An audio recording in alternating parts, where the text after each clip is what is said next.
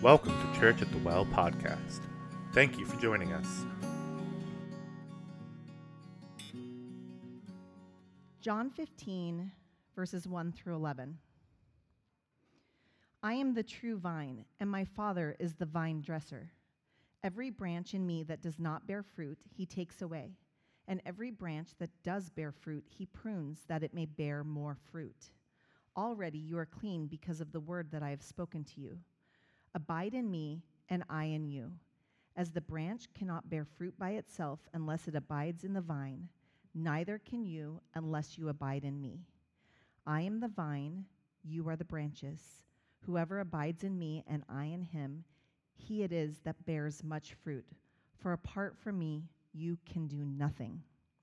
If anyone does not abide in me, he is thrown away like a branch and withers, and the branches are gathered, thrown into the fire, and burned.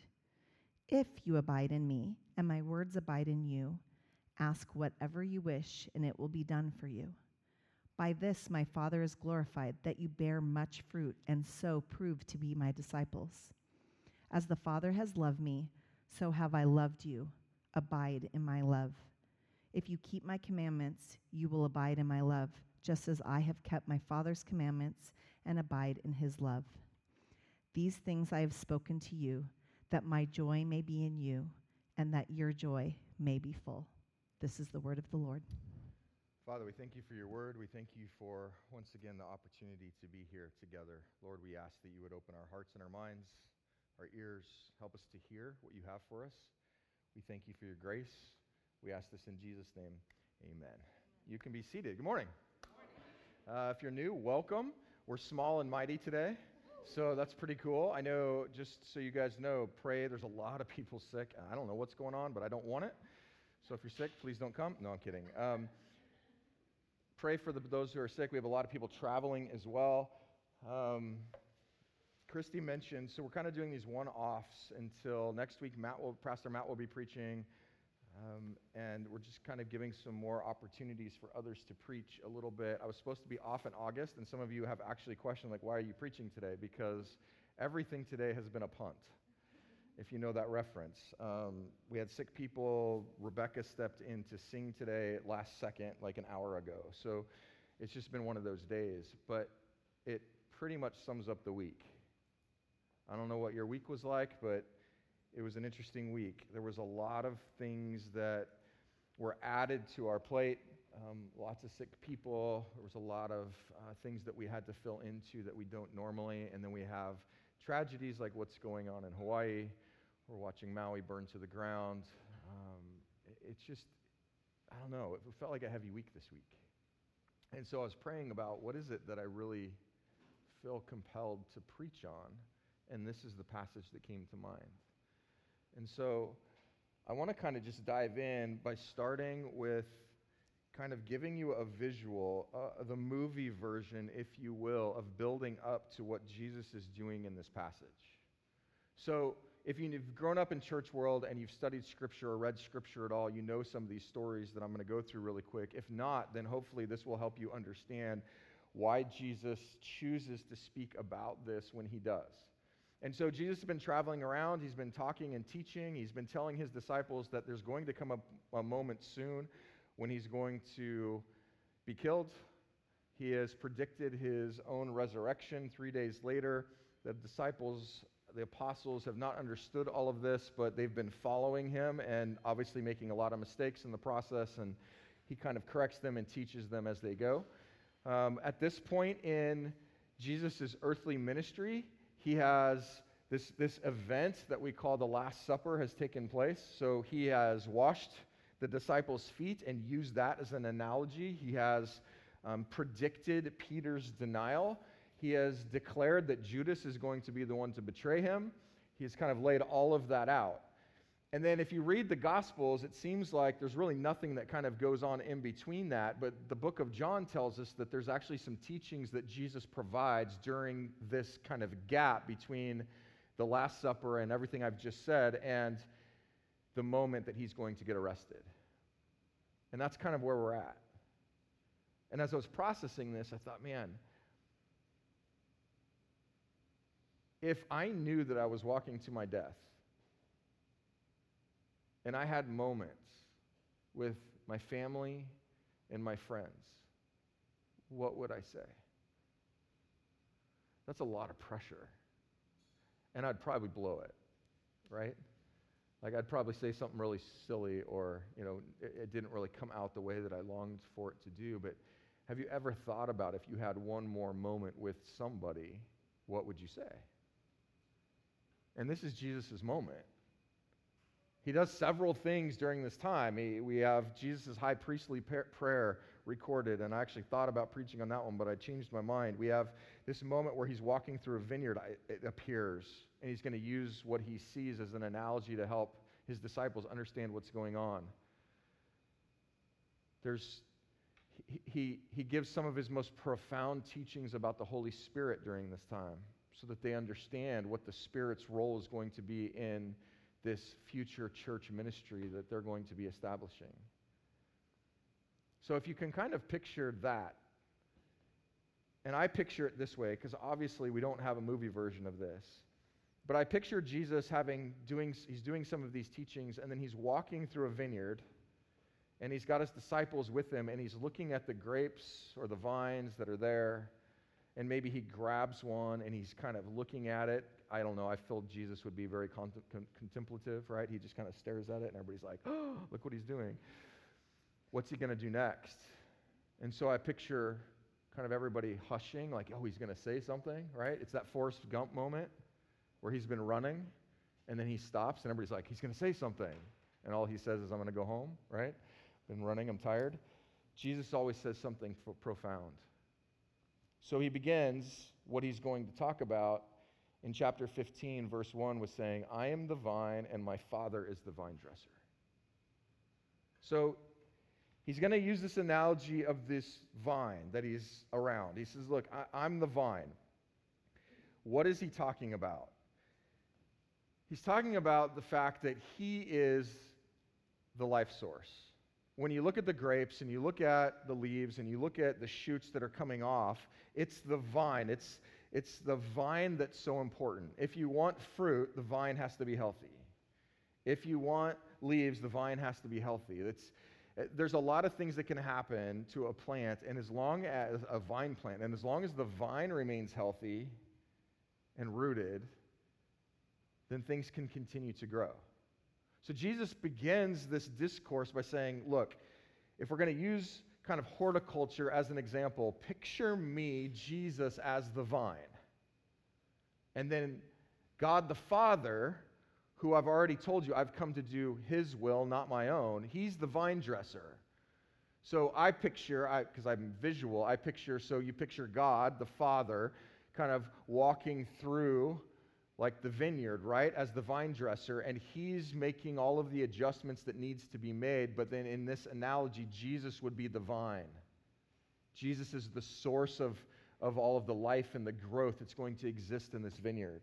And so he sets the stage by giving this picture. And then he says, Every branch in me that does not bear fruit, he takes away. And every branch that does bear fruit, he prunes that it may bear more fruit. Um, I've learned a lot about, so, okay, I have a biology degree, but my biology, my undergrad is in biology, but it was like pre med focused. And so it's more on the human biology side. But I did take some botany classes and I did learn about plants, but I've learned the most about plants from my wife who likes plants. I kill everything, she makes it all grow. So, and I think I've told the story about my one plant. I'm not even going to talk about it again because it'll make me cry. Um, that was very devastating. Anyway, moving on.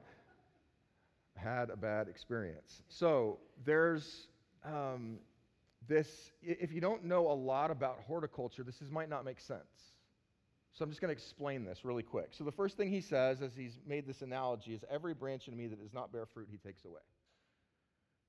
So if you're going to plant an apple tree, the purpose of planting the apple tree is to what? Grow apples.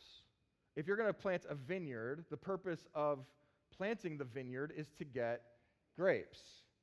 So if you walk into a vineyard, if you're a farmer and you've planted something and you're expecting a fruit crop, and you walk out and you find that this tree is not bearing any fruit or this vine is not bearing any fruit, then you go, okay, this is a fruitless tree.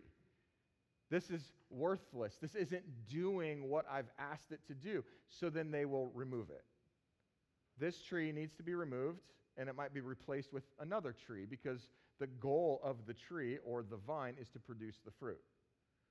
Now, one of the things that I have learned and I remember from biology is that in order for a plant to flower or in order for a plant to produce fruit, it has to be extremely healthy. Like, it's the last thing that it will do. Its ultimate goal, if the plant was thinking, is survival.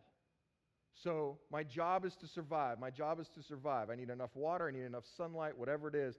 My job is to survive. As a plant thrives, then it begins to do things that are extra. Like what? Like flower, or produce fruit, or reproduce. But it won't do it unless it's healthy because all of its energy will be around just surviving. So if you walk down the street and you see, we used to, so I lived in a, a, town called Bakersfield, California. It's basically in the desert of California. There's nothing there. Don't go. There's no reason to be there. Okay? So, but if but it gets really hot in the summer, right? Like 900 degrees or something. It's like, like Bakersfield ha- summers are known for like we're the ones that like have the, the YouTube videos where you can crack the egg on the sidewalk and it'll fry. Okay? And every once in a while in the summer, I remember this as a kid, I'd walk by and I would see like in the crap crack crack of the cement, there would be like some like little weed that had like grown up, right? In the crack of the cement. And there's no plants around. It's just everything's dead. And yet this thing is surviving. It doesn't flower, it doesn't produce fruit. It's just like, I'm going to make it, right? Like, I'm not going to fry, I'm going to make it. And whatever is going on, it's it's putting all of its energy in saying it's 900 degrees outside and I refuse to not die in this little crack and I found a little bit of dirt and I'm going to grow. And every once in a while you'd see that and you'd be like, wow, that's phenomenal. Over time, the sun would get so hot that you could walk by and you'd see this thing laying over, and then eventually it would be dead because it can't continue to thrive in the conditions that it was in. But it's definitely not, I've never walked through Bakersfield in the summer and seen one of these things have fruit on it. Never. Why? Because it's all about survival. The vine dresser is looking at, as he's walking through, he's going, Well, what I'm looking for are the trees or the vines or the plants that have moved past survival and are actually producing something of value to me. And if they're not, then the scripture says he basically pulls them out and throws them away. And we're going to get deeper into that in a moment. Then he says something else that's really interesting he says, okay, there's kind of two things that happen here. The vine dresser's job is to remove the plants that aren't producing. But then he says, and then every branch that does bear fruit, he prunes that it may bear more fruit. That's weird to think about. Because when I picture like pruning, like I don't know, if you if you anthropomorphize a plant, that was a fancy word for saying if you put like human characteristics on it and I look at a plant and I'm like, oh, it's living, and we think of it that way, right? And you come up and you like clip something off of it, you would think this is going to hurt the plant. This is going to destroy the plant. This is going to hurt. If you walked up to me and cut off my arm, I would be upset, right?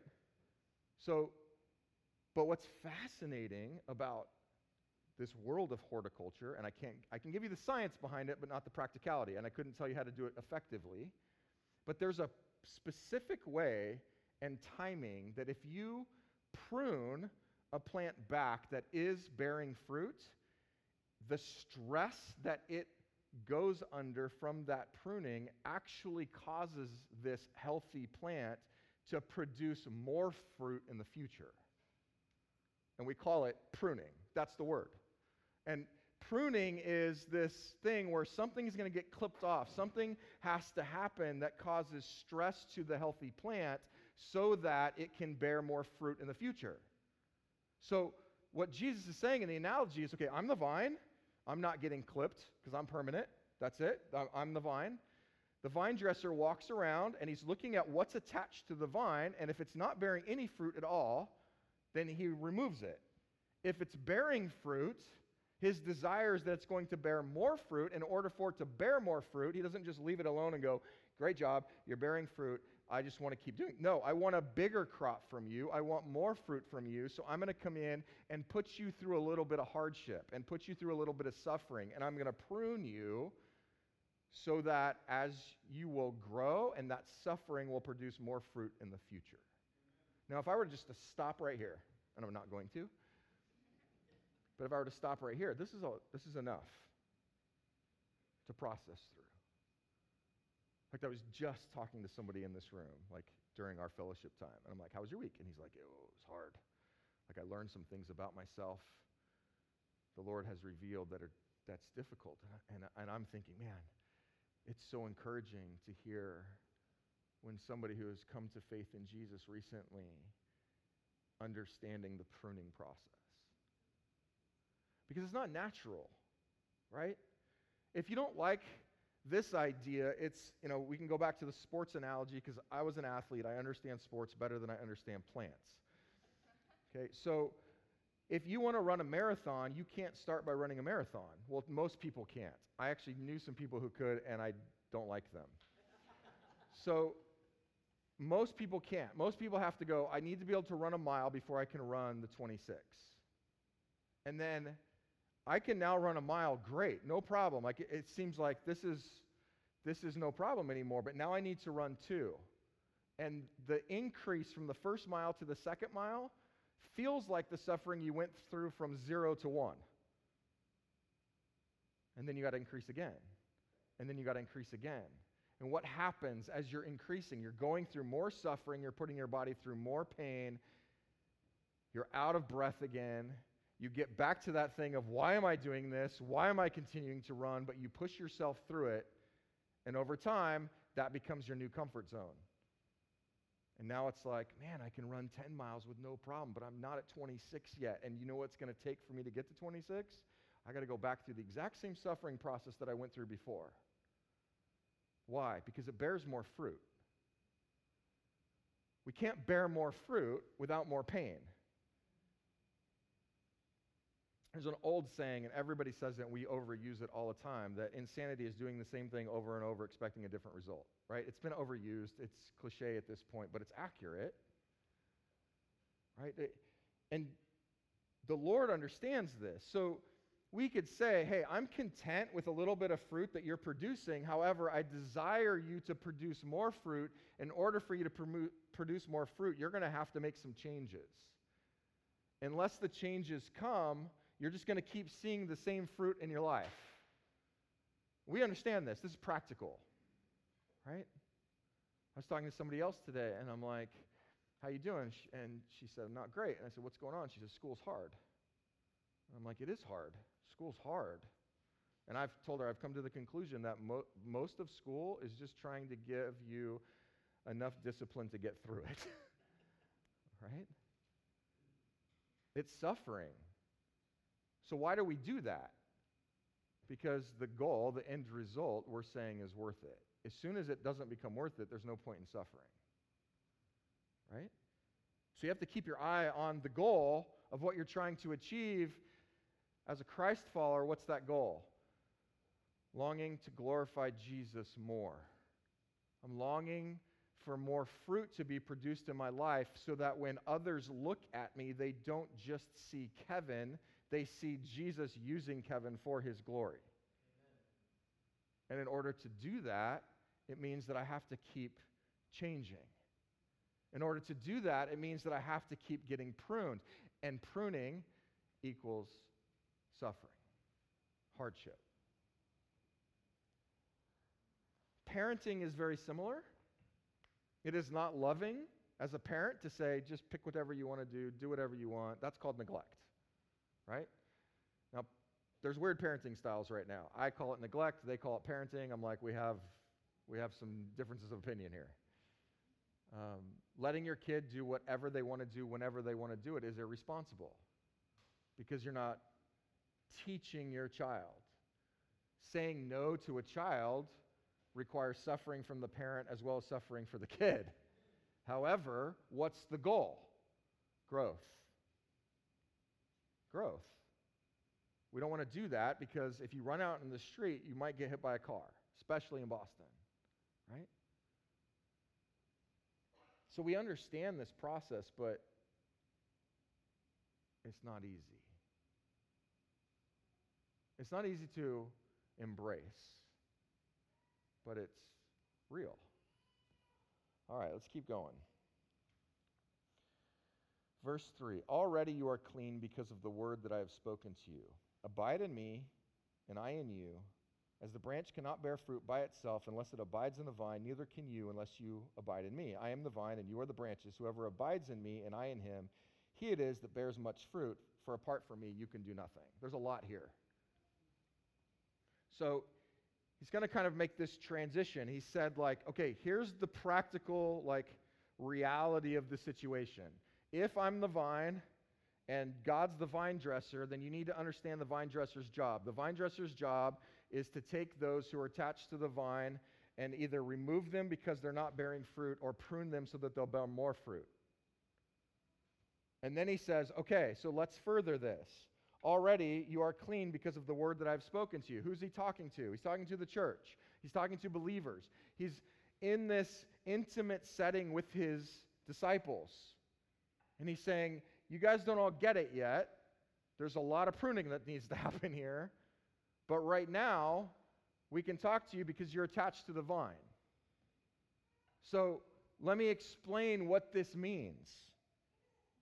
Already you are clean because of the word that I've spoken to you. Jesus teaches the word. We have the word. This is all going to come down to scripture over time, but we'll get there. You're clean. You're covered. Abide in me, and I in you, as the branch cannot bear fruit by itself unless it abides in the vine, neither can you unless you abide in me. What is he challenging here? He's challenging the disciples' human desire to do it their way, in their time, how they want it done. He's challenging the disciples' understanding that if you continue to lean on your own abilities, if you continue to lean on the way that your brain, your sin cursed brain, continues to function, you're not going to bear any fruit because you're not going to be abiding in the vine. This is the challenge. Because he's saying, listen, it, there's this thing you have to be doing. You have to abide. There's, and I'll, I don't know, I was trying to think this week. Did I ever, this entire week, use the word abide? And the answer is no. This is not a word that we use very often anymore. I don't think you probably used this word, right? So, what does abide actually mean? It means to remain, to stay grounded, right? It, it means that, that you're, you're firmly rooted in something. It is this, this concept of like, when you're abiding in something, there's no ability to be separated from it. It's, it's firm, it's rock solid, it's constant. There's like this tight knit close communion that isn't broken. That's, that's ultimately this, this word abide. So if we think through this and we look at what Jesus is saying, he's saying, Abide in me and I in you. As the branch cannot bear fruit by itself unless it abides in the vine, neither can you unless you abide in me.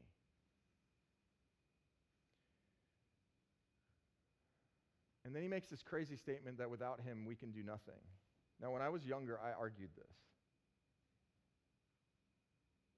And my hunch is that I'm probably not the only one because you're all human as well. I see a lot of people who don't know Jesus that do stuff. I see people serve others. I see people sacrifice. I see individuals say, man, like, by our definition of good, we can look at people and go, I know they don't know Jesus, but that's a good person. Like, this is somebody I want to hang out with. Like, they care about me. They, they love me. They, they, they do stuff. From an American dream perspective, I see people who don't know Jesus become very successful and influential in a world. And so I remember being young and, and reading this passage and probably being taught it at some point and going, I don't know that I believe that. Without me, you can do nothing. I, I see a lot of things getting done. So, what is Jesus talking about here? We have to go back. We have to go back to the beginning in order to understand the full gamut of Jesus' thought process. Everyone in this room, because this is our little vine talk, has been created by God. And everybody in this room has been created to do one thing. One thing. It looks different, but it's ultimately to do one thing. You have been created to bring glory to Jesus. That's our purpose in life. We read from the beginning of time, the creation before the fall, that's what people were doing. They were communing, they were abiding, they were worshiping, they were in perfection. It was, when we look at the original creation and what was happening, there was this. This is why Trinitarian theology is so important. Mankind was created and invited into a perfect relationship that already existed. See, as human beings, we think. I was actually told this once. He, somebody, like it was a theologian. They said, Kevin, do you realize that there is one thing that God can't do? And I'm like, really? This is going to be an interesting discussion. And he says, God can't worship himself. And I said, actually, that's not true. What he was projecting is, well, God created us to worship him because he can't worship himself. And I said, actually, that's not true. Trinitarian theology completely eliminates that. God lived in perfect relationship. And then he creates something and he says, I'm going to create you in my image and I'm inviting you into this perfect relationship. And then he gives us a choice and we choose not to. And we have a fall and the mess and the current situation. Right?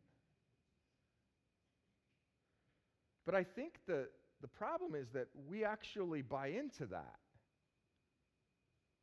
We think that there's actually something that God can't do, or that God needs us, or that God so desires us and has such need for us that that's actually why he sent Jesus to die on the cross. And there's these little subtleties that we can make where, and I've done this, like in my head, I would never say this out loud, like what I'm going to say, right? Where I'm like, God, did you just see what I did for you? Like, you're so lucky that I'm on your team. Like, I picked you, I didn't pick the other team. And you're lucky to have me. What would you do without me, God? And then it progresses. Because then you get to, well, because you need me and because I chose you, then I also get to choose how much I'm going to love you and how much I'm going to worship you and how much I'm going to give you. And those little subtleties begin to change the way that we function in our relationship and understanding to who God is. And then, yes, we do stuff, but it's not to the glory of Jesus, which is the problem. Scripture says that one day we'll go through judgment, right? And so, kind of picture two judgments if you can. This is very, very fast theology, okay? Two judgments. The first judgment is going to come with did you know Jesus personally? We'll get to that here in a second, too. Did you know Jesus personally? If not, then there's the separation. Scripture describes it a whole bunch of different ways. The sheep are separated from the goats, whatever. We'll say simplistically, this is your heaven or hell question. Because Jesus says, You cannot be with me unless you know me. So if you don't know me, then you won't spend eternity with me. You're going to spend eternity apart from me. So that's that separation. And then after that separation occurs, according to Scripture, there's going to be another judgment. And we would think that that judgment would come upon those who don't know Jesus, but actually comes on those who do. And very simply, the question is okay, you knew him. Well, what did you do with him? And this isn't heaven or hell question anymore. This is how well did you glorify Jesus in your life? This is a fruit question. This is okay, you're an apple tree. Did you produce apples? Right? Not just survive. You didn't just exist. You didn't just take up space. You, you didn't. As human beings, we could show up in that judgment and go, Lord, look at all of the things I did in my life. And do you know what Jesus has the potential to say? You didn't do any of that for me. That was all for you. It was all for your glory, not my glory. So that's not, that doesn't count. Yeah, you can do stuff, but it has no eternal value whatsoever. The only thing that has eternal value is that which we did for the glory of Jesus, which means he gets the glory and we don't. And what it says basically is how this is judgment's going to occur is Uh, once again analogy, right? So picture your life as this book and this is like your birth certificate and this is your death certificate and this is your whole life written out. And basically we're going to take this thing and we're going to go boom, set it on the altar before Jesus.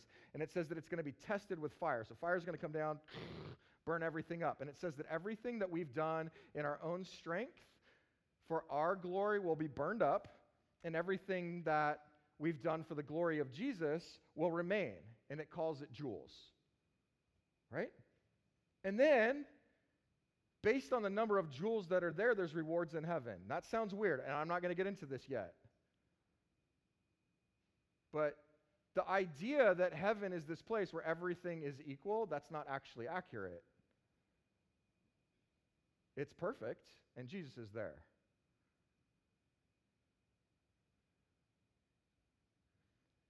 Some people, and Jesus taught this, will hear, Well done, good and faithful servant. Some people won't. You don't hear, Well done, good and faithful servant, because you showed up in a perfect place. The thief on the cross is the perfect example. Thief on the cross, Jesus said, You're going to be in heaven with me when we die. Why? Because he put his faith and trust in Jesus. That's the salvation question. He's there. What's his rewards in heaven? He's there. Jesus doesn't go, Well done, good and faithful servant, because you made a good decision. You say, Well done, good and faithful servant, when you're actually a servant that's been good and faithful. Jesus has so many parables about this, it'll blow your mind if you haven't studied them. The talents parable is huge. Right? He talks so much about what are we doing with what he's given us. But if we don't see our life as a Christ follower, if we don't see our life's ultimate goal of bringing glory to Jesus, we can miss it. So Jesus would say, You actually have the ability to believe in Jesus, to believe in me, and to do nothing of value.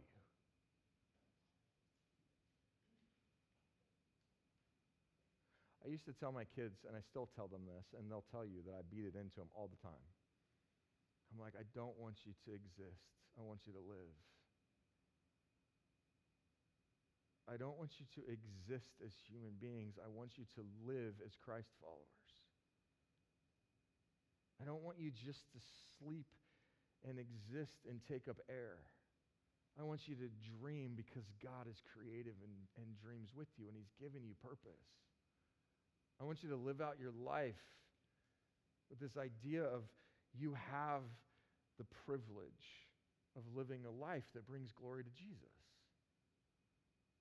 Don't waste it. And that's Jesus' call here. Remember, he's sitting with his disciples and he's like, Listen, I am the vine, you are the branches. If you don't abide in me, your life could look really busy, but completely fruitless. Therefore, without me, without abiding in me, you can't do anything. Nothing you do outside of Jesus will matter. Like I've thought about this over and over, and I think the things that I hope, I hope, I hope, right, that I've done some things in my life that bring glory to Jesus. But I've also done some really good things that I get credit for that have nothing to do with Jesus because I know my own heart, and I'm like, I did that for me. I think what's going to remain in our lives are the things that we've forgotten. Right? It's going to be like, man, I forgot that I did that. Well, how did you forget that? Well, obviously, because that was glory to Jesus, and I always think about the things that bring glory to me. It gets deep, doesn't it? And then hard to swallow at times. Makes my mouth dry. So this beckons a question for me. Well, how do I know if I'm if I'm what I'm doing is bringing glory to Jesus or glory to me? And Jesus answers it in the passage. What does he say? You have to abide in me. Well, what does that mean? What does it mean to abide in Jesus then? Well, we've defined it a little bit. It means to stay, to remain. Uh, abiding means that the branch is taking the life giving sap from the vine and utilizing that for the production of fruit.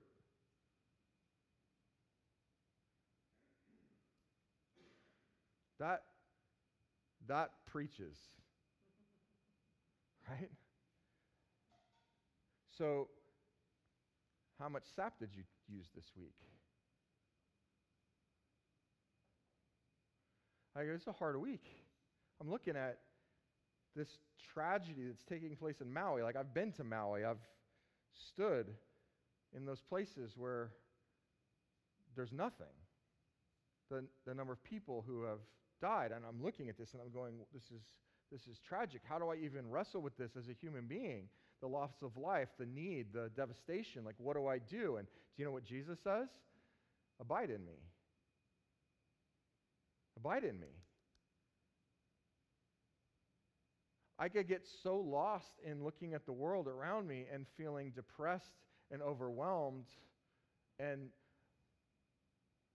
lock myself in my house every night and binge on Netflix or whatever it is, Disney Plus, to create this escape and never do anything. And then my life becomes this place of survival. And then when I look at that, I go, wait, there's no fruit happening. How do I know there's no fruit? Because I'm not abiding in Jesus. Did Jesus create me to binge on Netflix? No. Am I saying you can't binge on Netflix? No.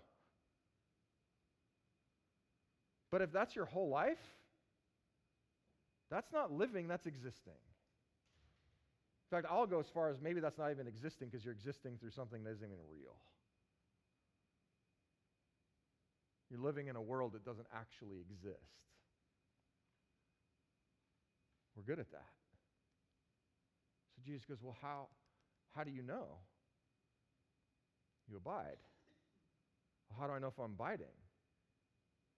Are you tapping into the vine? Well, how do I know if I'm tapping into the vine? I don't know. Let's do a quick check. How'd your prayer life go this week? How much time are you spending in the Word?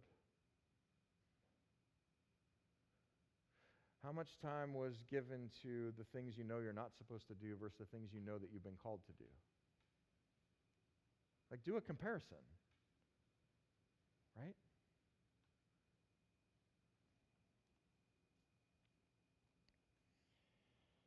I think that one of the greatest needs in the church today and probably in the church throughout history is that we have to understand that without abiding in Jesus, we can't do anything.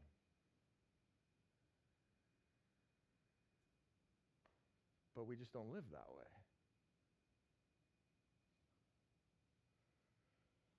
Verse 6 If anyone does not abide in me, he is thrown away like a branch that withers, and the branches are gathered, thrown into the fire, and burned.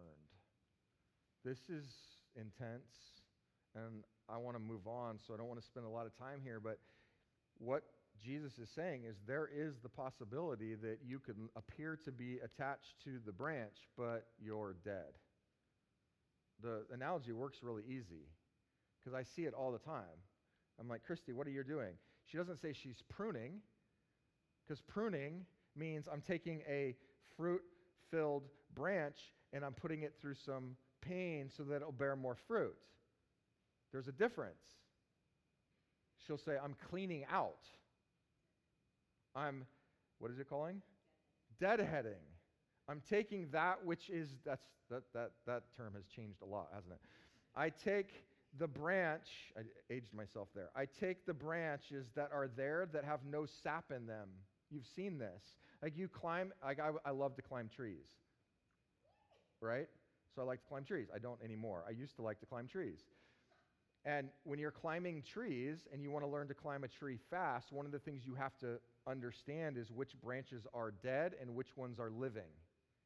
Because if you put your weight on a dead branch, it just breaks off. Why? Because there's no living sap within that branch.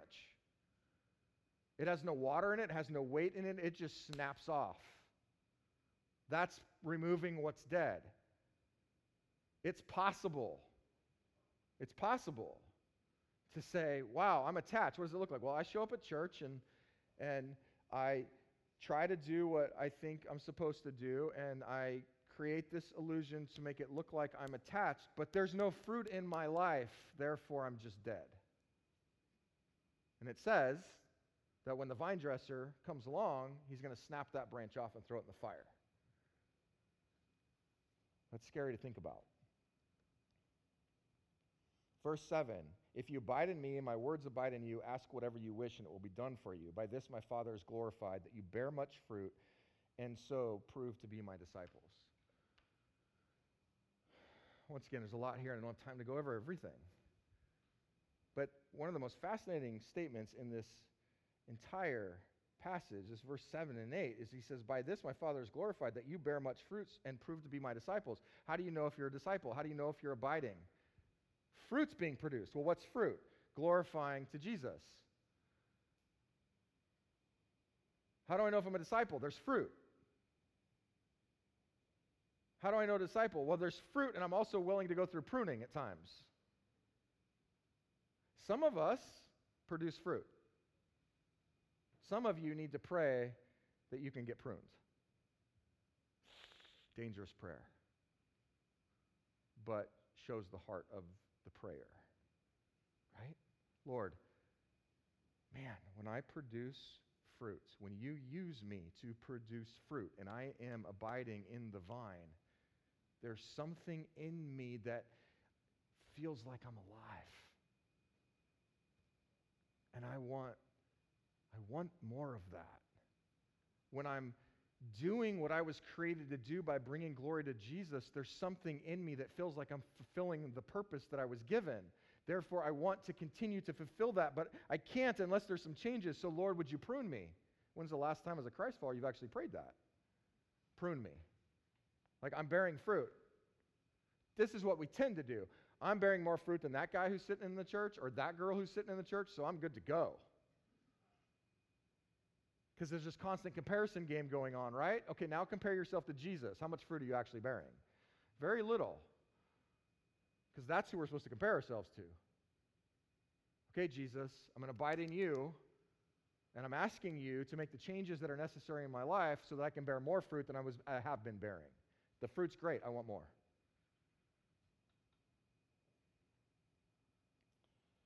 Verse 9 As the Father has loved me, so have I loved you. Abide in my love. If you keep my commandments, you will abide in my love, just as I have kept my Father's commandments and abide in his love.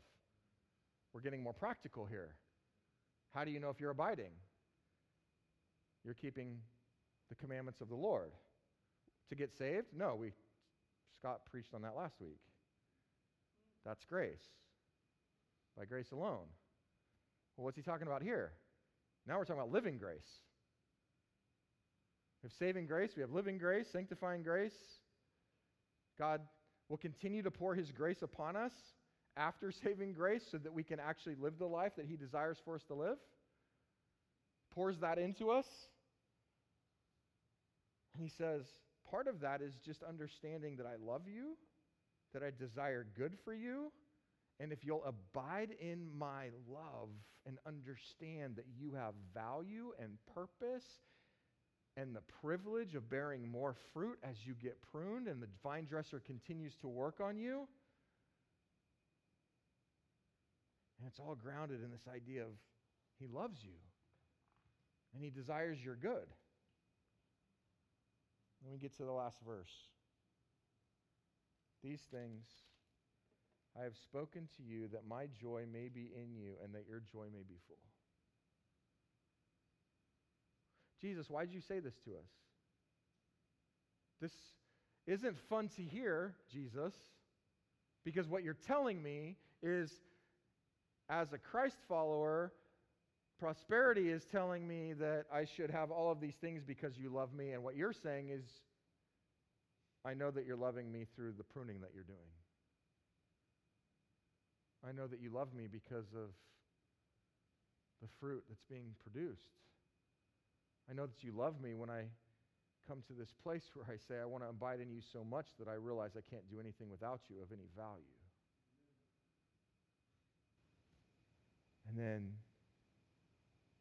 Jesus answers, Well, why? I've spoken this to you. I've told you the hard things. I'm telling you you're not even close to bearing the fruit that you can in Christ, and you need to keep walking that way?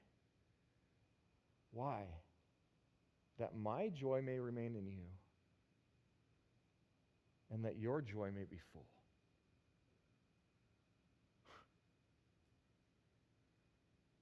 This makes me want to cry. Because isn't this what we're after? I don't care if you're coming from a, from a point of human secularism or selfishness or Christian theology or Buddhism. Every single human being that lives on this planet is seeking after joy. That's all we do. We want joy. What is joy? It's not happiness. Joy is something inside of us that can never be taken. It's, it's a feeling that no matter what I'm going through, no matter what my circumstances are, I know I'm good. I'm at peace.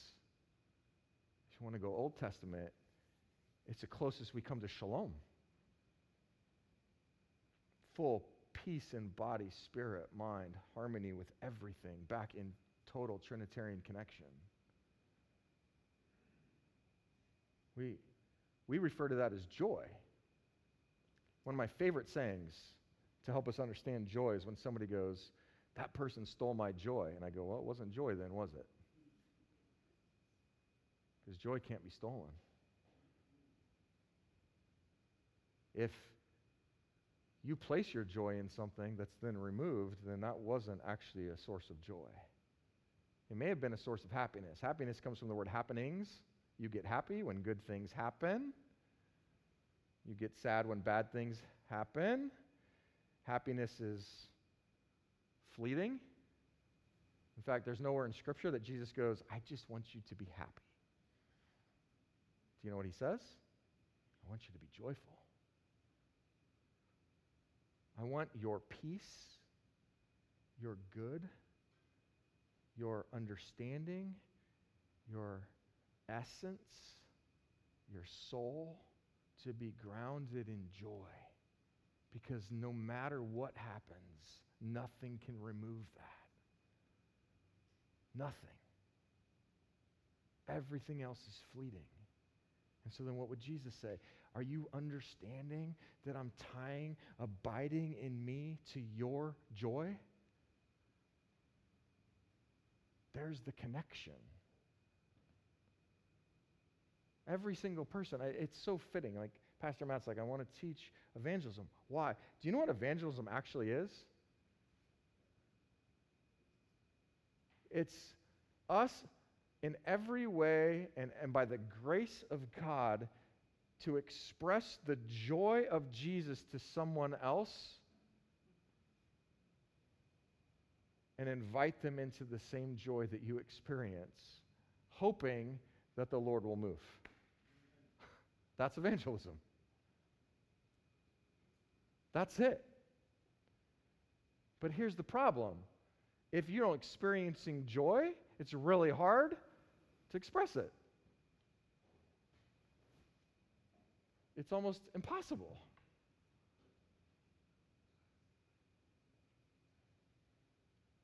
Joy requires abiding.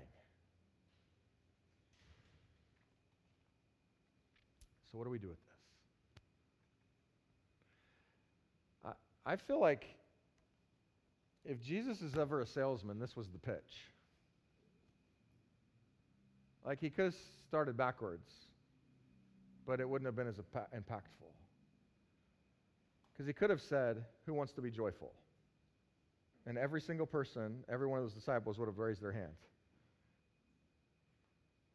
And then he could have said something like, Okay, well, what's, what are you tying your joy to? And Peter may have said, Fishing. Right? And Matthew may have said, robbing people in taxes. And the Sicarii zealot may have said, killing the bad politicians. You realize these are the people that were following him, right? They were messed up. And then he said, Did that really bring you joy?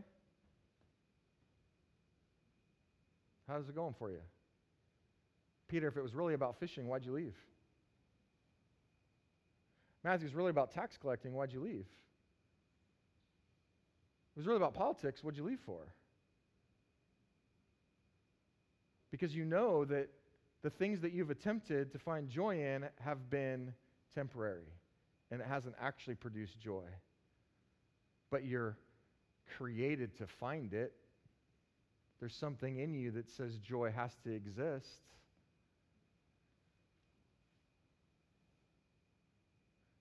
He says, You want it, abide in me.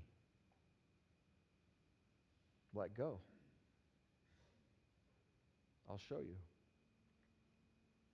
So, what do we do? Well, the first thing is if you're here, you've never come into relationship with Jesus, I love you enough to tell you you're not abiding, you're not attached to the vine. You don't get attached to the vine by showing up here. You don't get attached to the vine because your grandma was a good person. You don't get attached to the vine because your family has a tradition for going to, for doing religious things. You get attached to the vine when you, as a branch, abide in Jesus. And this is what Jesus says You're a messed up branch. You're trying to do it on your own. You're a dirty, rotten sinner, but I'll take you exactly as you are. Because I did it all. This is why I died. You attempt to clean yourself up, it's not going to work. You attempt to try to do good works, it's not going to work because you're not abiding in me. You can't do anything without me. So, what do you need first? Me, Jesus. So, you have to attach yourself to me. Well, how do you do that? Listen to last week's message. It's all by Jesus. And if you haven't done that, you're invited. I'll take you exactly as you are, Jesus says, and I'm not going to leave you that way because I love you too much. I'm not going to let you just exist. I want you to live.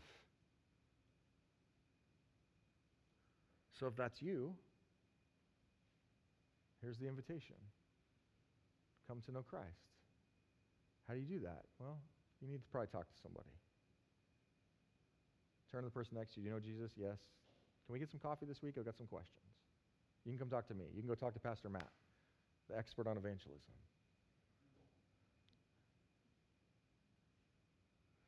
What about for those of you who know Christ? It's a really simple question. How's the fruit? Are you fruitful? Or is everything that you're doing in your own strength? Are we living a life claiming Christ, but we're living it all in our own strength, and the fruit that we're producing is exhausting, overwhelming? You have to keep chasing it because otherwise the fruit doesn't last. That's not true spiritual eternal fruit. Are you joyful? What's your joy grounded in?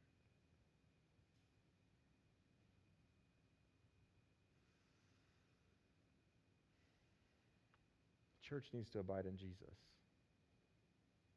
There's a lot of things in this world, a lot.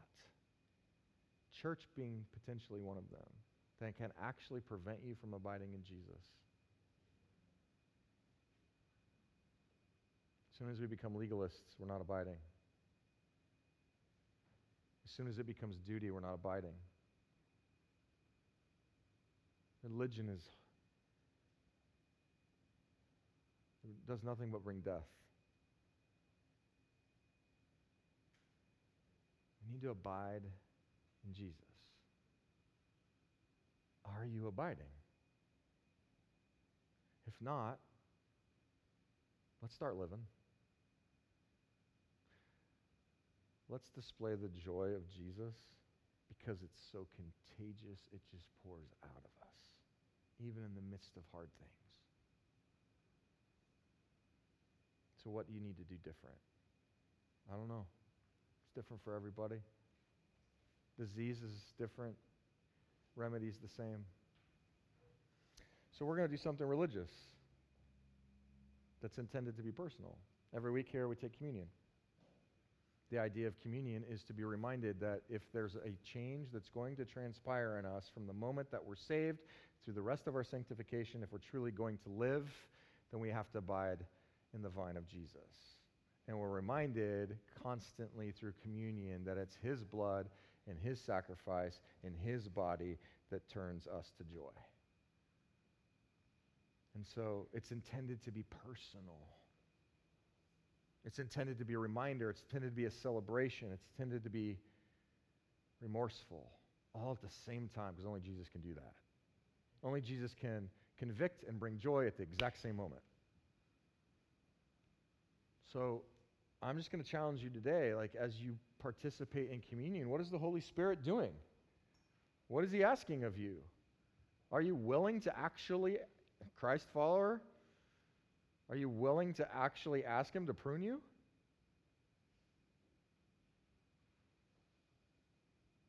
Because He will. Don't leave here the same.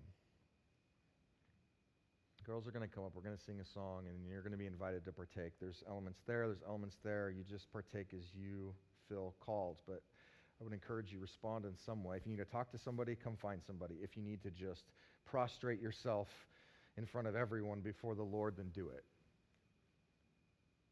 This is meant for you. Lord, thank you for your word. Lord, in the midst of all of the difficulty of understanding, the ultimate end is you desired joy. And Lord, we have constantly sought joy in things that are fleeting, and we've been disappointed over and over and over. People disappoint us. We disappoint ourselves. Circumstances disappoint us. Jobs disappoint us. School disappoints us. Wealth disappoints us. Poverty disappoints us.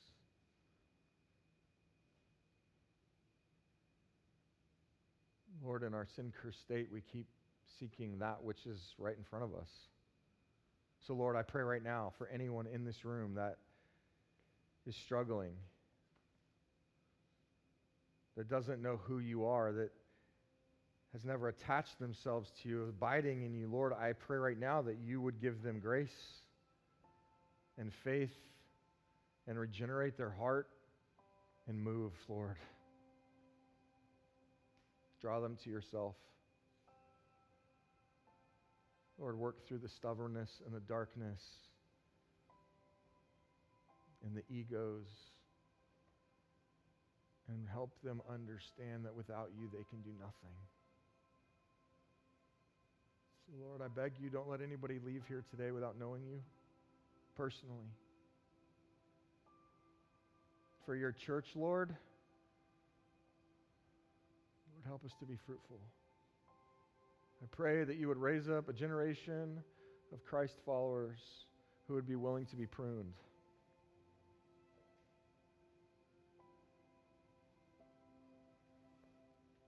Lord, fill us with your joy. And may it be contagious in our lives. Lord, remind us of what you've done for us and continue to do for us. And may we live our lives defined by gratitude, regardless of what happens. Because we need nothing but you. Help this church, this little scrappy church in East Boston, declare dependency upon you and nothing more. May we find ourselves abiding in you in every way possible. In Jesus' name, amen.